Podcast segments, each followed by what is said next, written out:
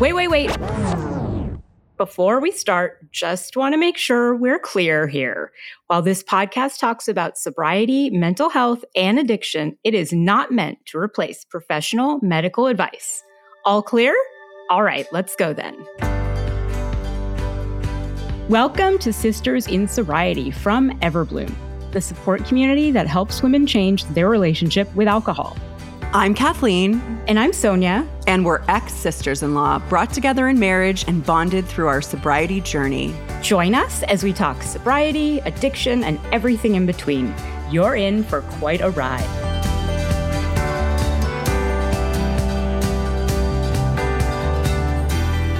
How are you doing today, Kathleen?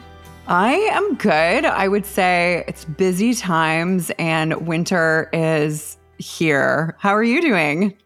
Good. I just got to Toronto yesterday and drove through um, what I call a blizzard in Rochester.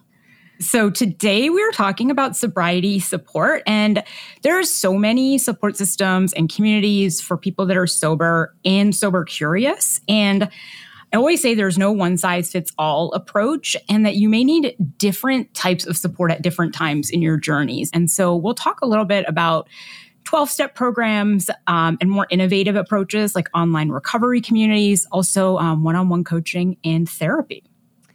And today we'll be sharing the final part of our personal story. We've covered quite a bit of our journey together, and we've told you about our youth, how we both became sober, and how we supported each other through thick and thin. So today, we get on to the final chapter in our journey together, and we'll come back full circle back to present time. I'm excited about this. Me too. Stick around, it's going to be a good one.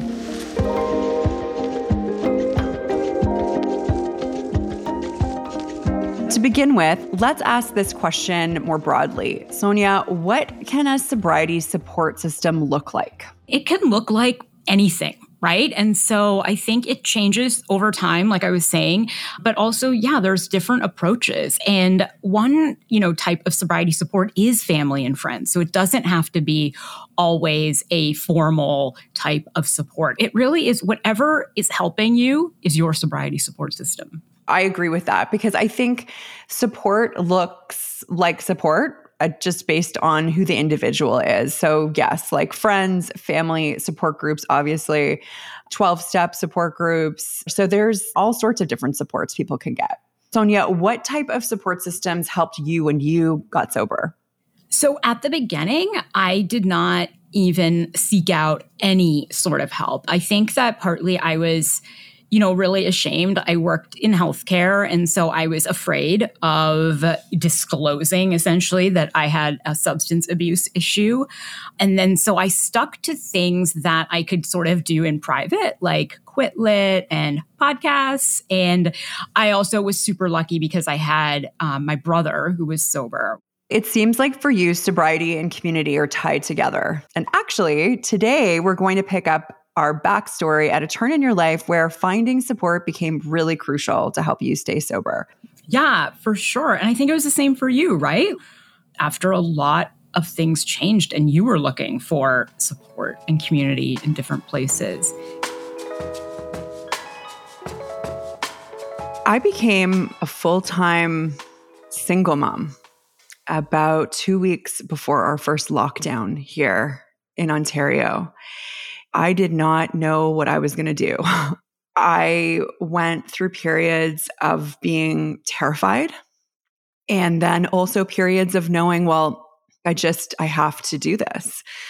But I will say that the lockdown and the pandemic ended up being such a gift for my daughter and I because we were both in such deep grief. And so the pandemic and the lockdown created this unintended cocoon for us where we healed together and we really became very, very close. And I think that I started to have a greater understanding of myself during that time and then also of others and just a deep empathy for other people. And it was really then that the idea of potentially becoming a therapist one day started to slowly, slowly take form in my, my mind.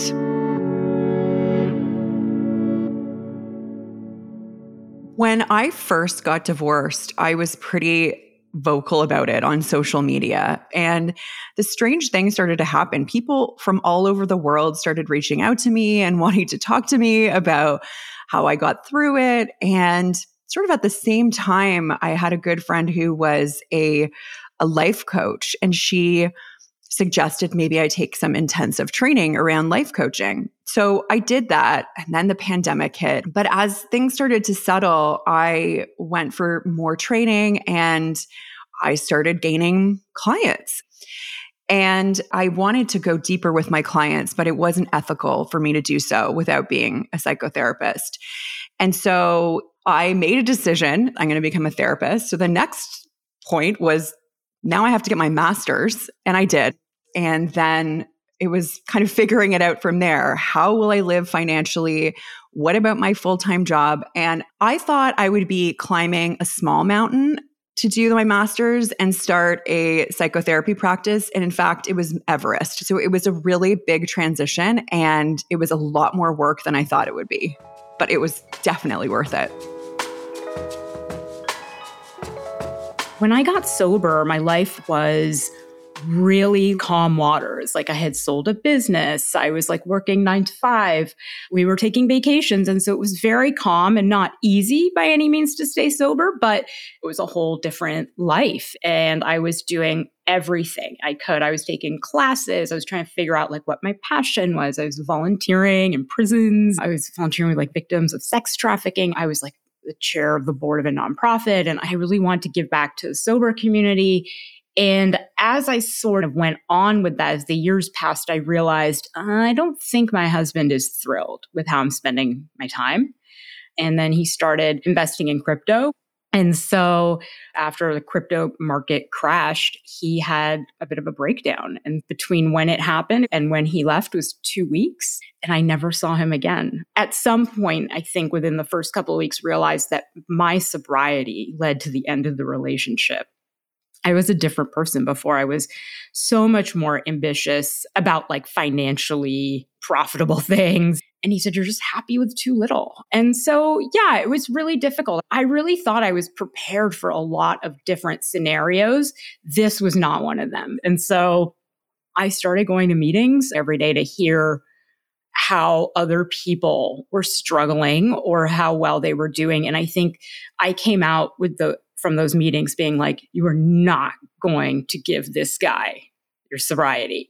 And so life was like that for many, many, many weeks. Kathleen noticed that I was not doing well. And so she asked me to come back to Toronto, and I was a disaster. And this was one of the first times in my life I had to say, like, I failed, and my life is really screwed up and I have no idea where I'm going to be in six months. And she was one of the only people I could say that to. And she was so comforting and so positive that this was going to be the greatest thing that ever happened to me and and since that i've told her i tell her all the time and it makes her cry i'm like you saved my life she really did i was really with sonia through the whole deterioration of her marriage and so i remember when she initially called me to be like um, something is weird. And I was like, no, like it's not anything. And it wasn't until I actually went to see her and then also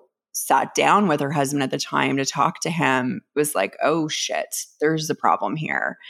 And I was with her really every step of the way. I mean, I, I think we got really close during that time. I knew if it was a bad day or if it was a good day. And I also knew because of the work I had been doing with people going through divorce as a coach at that time, what this stage was like. And it is raw and awful, and you're ripped open, and you just want to know when the pain is going to end.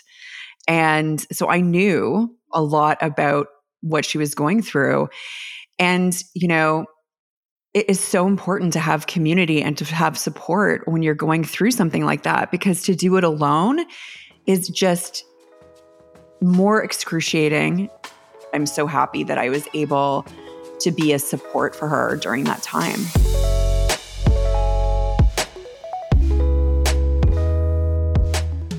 As we just heard, your divorce, Sonia, was a trying time in your sobriety journey. And to face this situation, you went to support groups and tried to find community. How did this help you in your day to day? It helped in so many ways. I think that a big part for me always of sobriety was hearing other people's stories. And so that's why I listened to so much quit lit. Like I loved hearing stories, especially of like other women that were like my age and the story of how their drinking progressed and then how they finally realized it was a problem and then how they got sober. And so I think in that way, any support group would have worked for that. Right. And so I think during that time, I would go a couple of times a day to a meeting. Those hours were like just these moments where I could just like feel empathy for the other people in the room and also be so, so grateful for the amount of sobriety I had.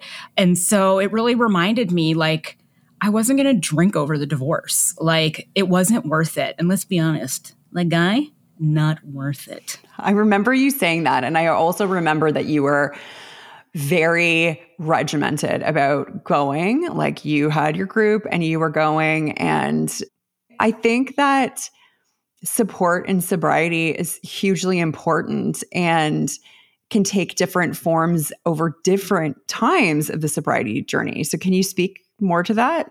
I think early in sobriety, you really just need that safe space. And so a support group should really just provide you this like safe, non judgmental space where you can sort of explore those ideas. Like, so you can say out loud, like, I have a wedding next week. What am I going to do? So I think it's that and sharing those experiences. So we'll have in our group someone come on and be like, I went to a wedding and didn't drink. And it's like, yes, like success. How did you do that? And then I think for me, and I did this last night in a group, I asked people, I said, I'm looking for some more coping mechanisms for the holidays. And I think that's like one of the best things that you can get out of a group is listening to what other people are doing to deal with their triggers and their cravings. And then finally, we'll talk about this a little bit more later, but accountability. And so I felt this sense of accountability of the group. So on a really hard day where I'm like, nobody would know if I had a drink. It really keeps me sober. So when you're talking about diff- like different supports, what what kind of different supports are available? There's so many. So I think the one that we're most familiar with is um, a 12 step like AA, but there is a lot of rigidity in those groups. And if you slip, you go back to day one. And that's sort of the, the opposite of how I feel about things. And so you know, then there's online options, which vary. I've been to groups from like 20 to like 200 people.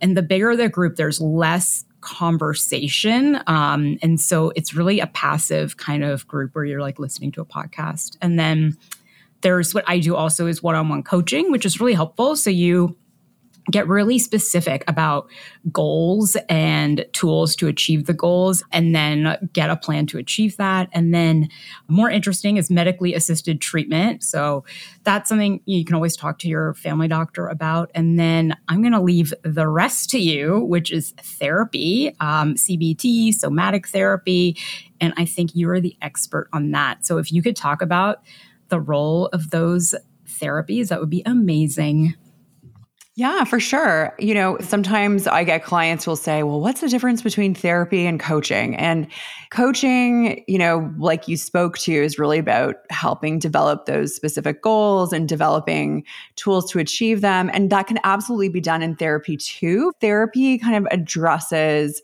underlying emotional, psychological, and social factors that may lead to someone having a substance use disorder. So, um, one of the things I do a lot of in therapy, and I focus on mostly relationships, but uh, is really improving emotional regulation. Another piece in terms of therapy is often if someone has substance use disorder there may be another co-occurring disorder so in my case i have adhd and i also had substance use disorder so I go to therapy myself and um, to kind of help manage my symptoms of ADHD, for example. So there's a bunch of different therapies. There's many different modalities. Cognitive behavior therapy is, is what many people have heard of. I practice a lot of acceptance and commitment therapy, which derived once upon a time from CBT, but instead of replacing and changing the negative thought patterns, it really looks at how you can allow and make space for negative emotions and continue to live with those negative emotions and how do you cope with them. But there are a ton of other therapies. I'm just giving a really quick uh, snapshot, but yes, you know, therapy and its modalities are generally evidence based, scientifically based, and so have scientific rigor behind them in terms of uh, treating alcohol addiction. So, really different than the other forms. So, how do you integrate other forms of support and other practices with therapy? So I think that support groups create a great system of support. And I think it's really helpful that people know they're not alone, that they can speak to other people who are maybe not going through the exact same thing but can relate to what they're they're going through. And i think coping strategies are often learned in groups. I mean you just mentioned you know that you were talking to your group last night and and talking more about what are your coping strategies for the holidays. I think having a therapist or a specialized individual to help with substance use disorder is always helpful and can be used alongside with group supports. So I think there's there's many synergies that can take place. So Sonia, what advice would you give to listeners looking for a group? I think joining any group is going to be a little uncomfortable, right? Where you have to share sort of your deepest, darkest things. So being uncomfortable is not a sign you're in the wrong group necessarily.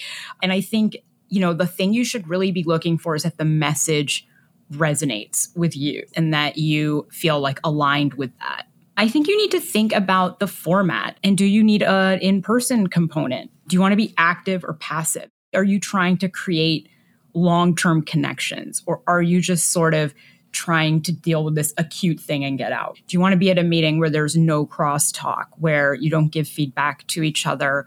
And at different times, you want different things. Uh, when I, we were talking about during the divorce, I wanted to be passive. There's some practical issues, and then then some, some major kind of conceptual issues that you have to consider when you're joining a group. So, what are some of the supports that you specifically tried? Yeah, so Quit is like quit literature. And so any sort of books about people, like they're kind of like memoirs about quitting drinking. And so there's a lot of really good ones out there. There's like Quit Like a Woman, Holly Whitaker. There's just so many good Carolyn Knapp. Like there's some really good books. And I think they're really honest representations of of that journey to sobriety. And so I've tried AA. I've gone to a few different meetings in a few different places, and they vary a lot based on where you are. And then, you know, what really works for me is being around a group of, of like-minded people and honestly like talking to you right it calms me down and i think okay she gets it she gets what i'm going through and i think that's the feeling that you're looking for yeah that makes sense and you know i think no matter how long it takes you to find the right support, doing the work will always have a positive impact in your life. Like for you, for example, it's that whole process of going to different supports and groups that finally gave you the idea to start Everbloom. And that was a huge turning point in your career. Yeah, this is actually where we left on our story. So let's go back and dive back in.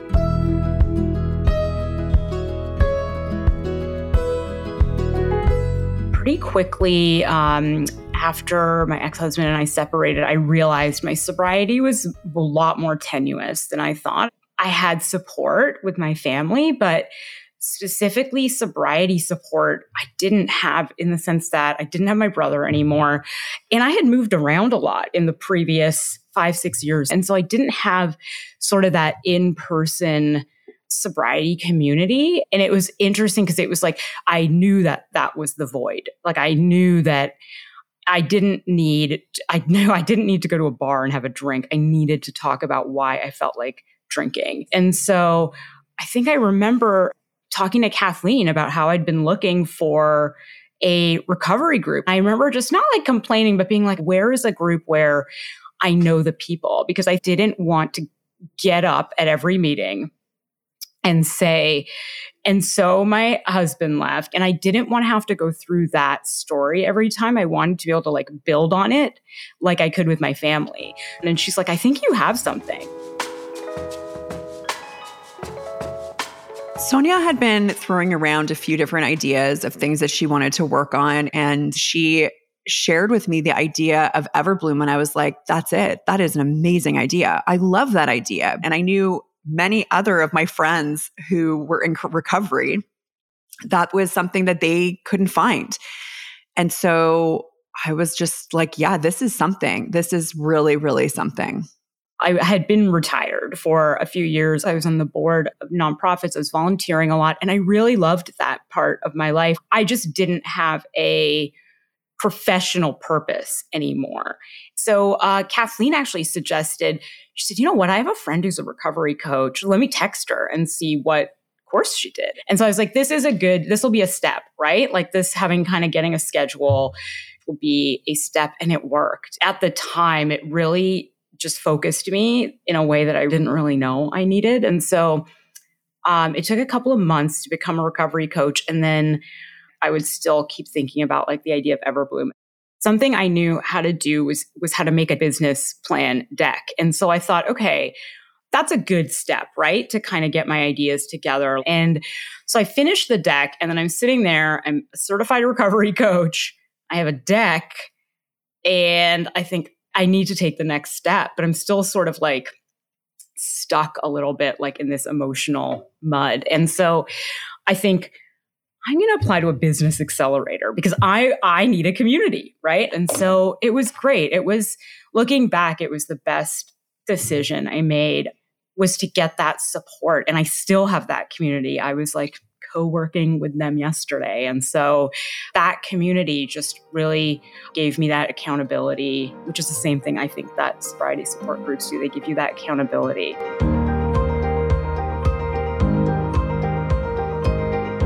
Really the point of Everbloom is for it to be a curated community and for people to have sort of be like-minded. And so it settled on, you know, a community for women and and it came from the feedback I was getting from the women saying, I love having a group of women I can talk to about this because my struggle is a little bit different. And I didn't expect the connection between the women in the groups to be so strong. And so I am, yeah, I have a tough time saying I'm proud of something, but I think I, I am really proud. My goal was if I can help one person figure out what they want their relationship with alcohol to be or change their relationship, if I can provide community for people, that is the goal. And so, yeah, I feel like I've gotten to that goal. I mean, I'm not done, but I feel like, yeah, I achieved that.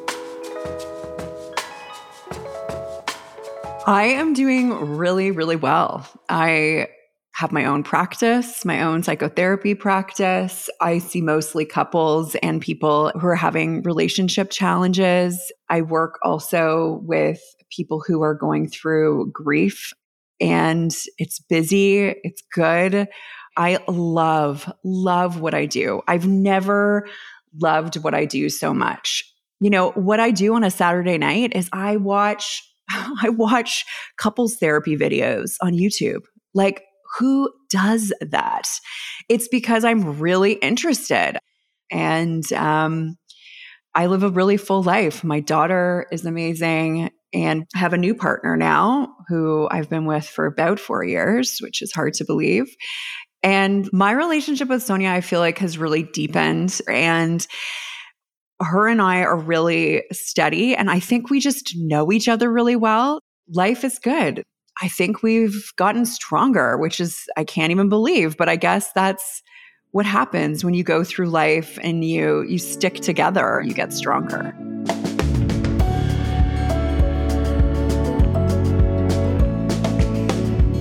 So, Kathleen, as we just heard, good therapy or coaching or really whatever you use to support your mental health, it's something that feels tailored to your needs.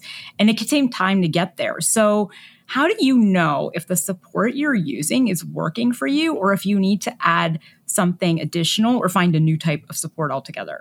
You know, I think one of the most important things knowing if the support is working for you is do you feel safe and do you trust those around you in your support network? That's a huge one. Do you feel like your support system gives you consistent encouragement? And positive reinforcement? Does it help motivate you? And does it help you with your recovery efforts? Like, those are two really important things. I think the support should be pretty readily available when you need it. And this could be in the form of regular meetings and check ins or someone just being a phone call away. And this is also how therapists and therapy can work really well with groups.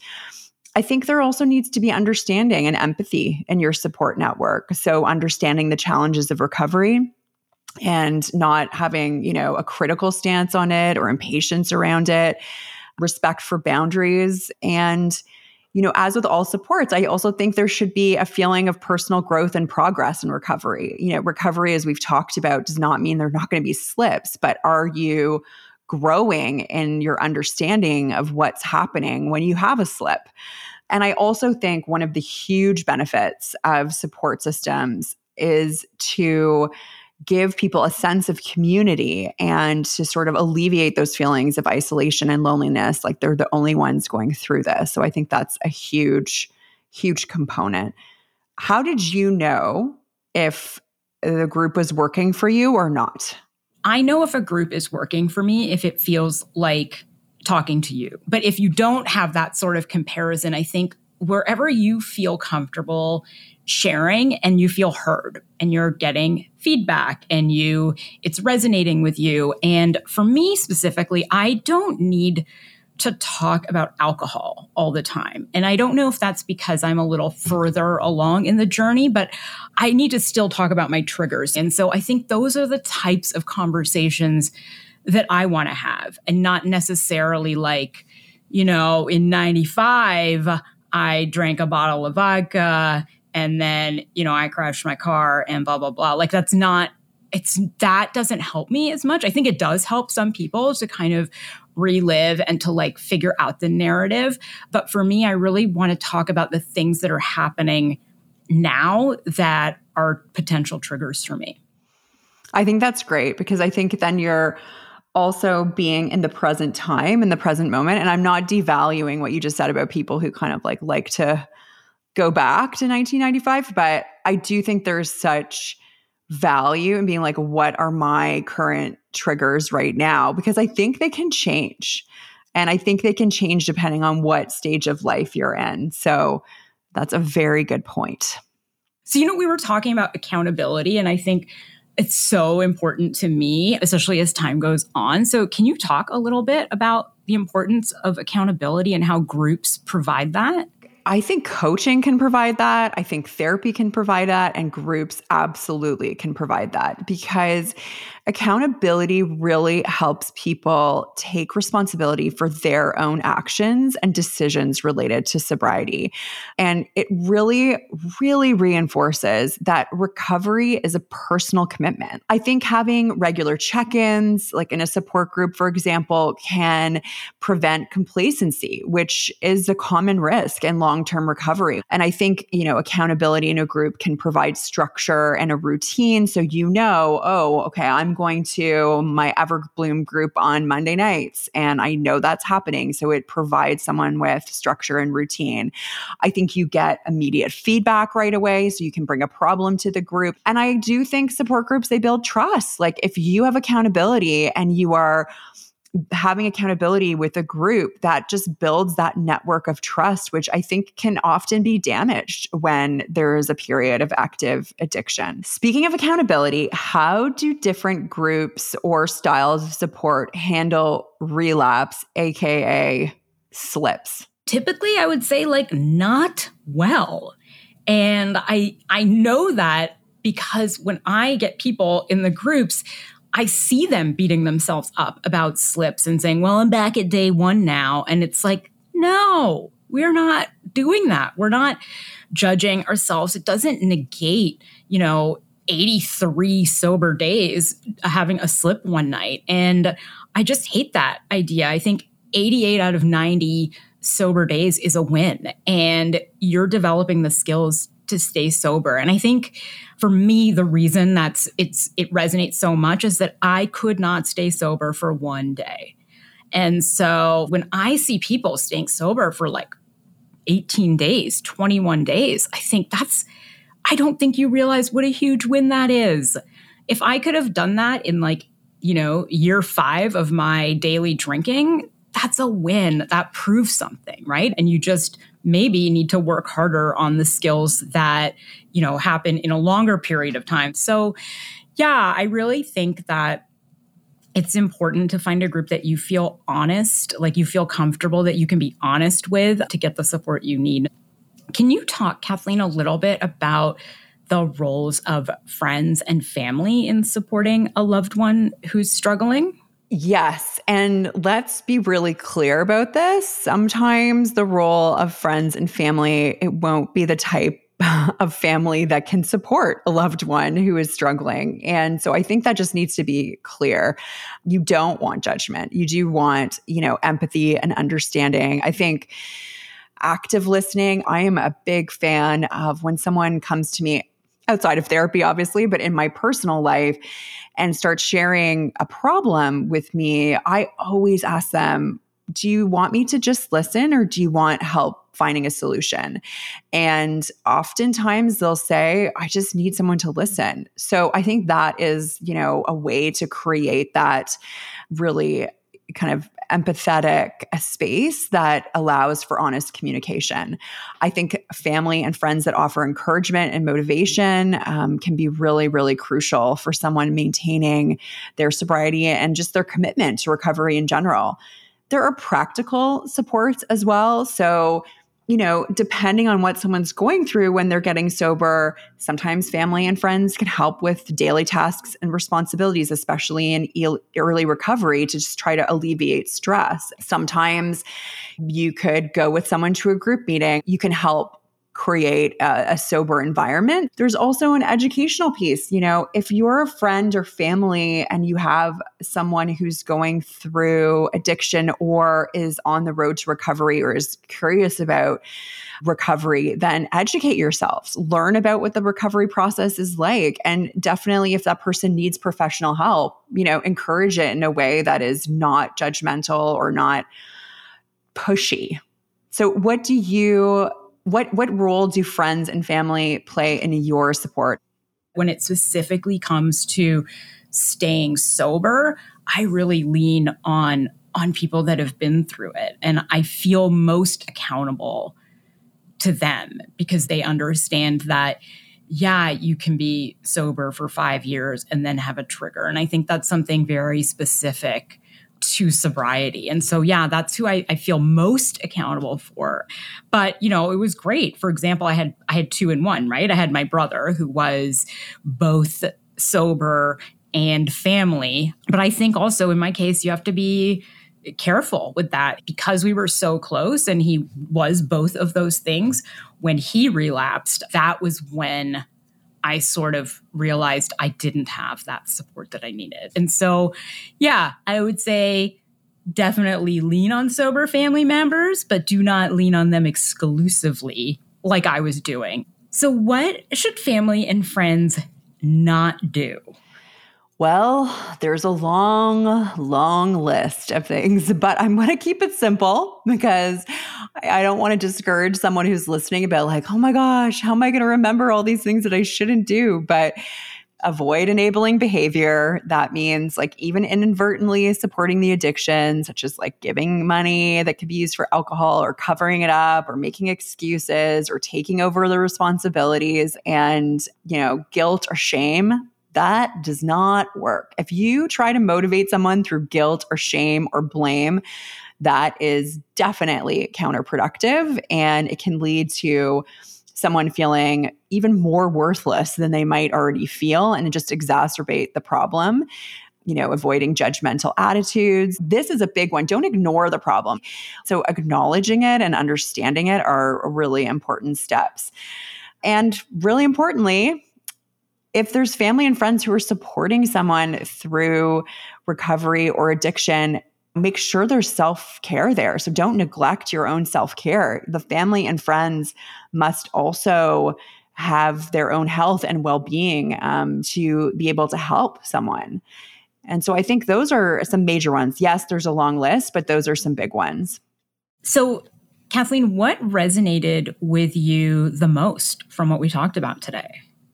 Well, I actually think something you said sort of towards the end of today's episode really resonated with me, and that's diversifying your support system. Because it's true, you know, if you have just one person or one friend or one support system, what happens when that is no longer there for you in that way? What resonated with you the most?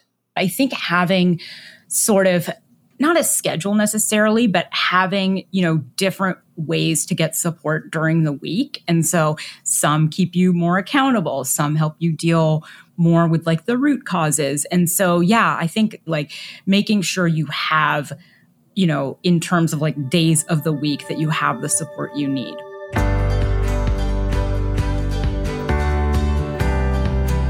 Next week, we'll talk about navigating the holidays without alcohol. And we'll talk about Christmas tips for not just getting through the holiday, but thriving and waking up on the 26th feeling refreshed and ready for New Year's Eve.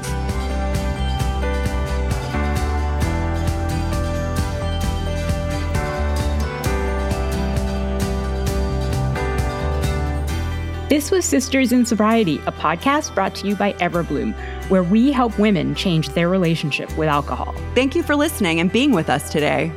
If you want to learn more about sobriety and meet your community, find us at joineverbloom.com. Are you a sister in sobriety? Then reach out on social media. We'd love to hear from you. If you're feeling generous, leave us five stars and a review and follow us wherever you listen. You'll never miss an episode.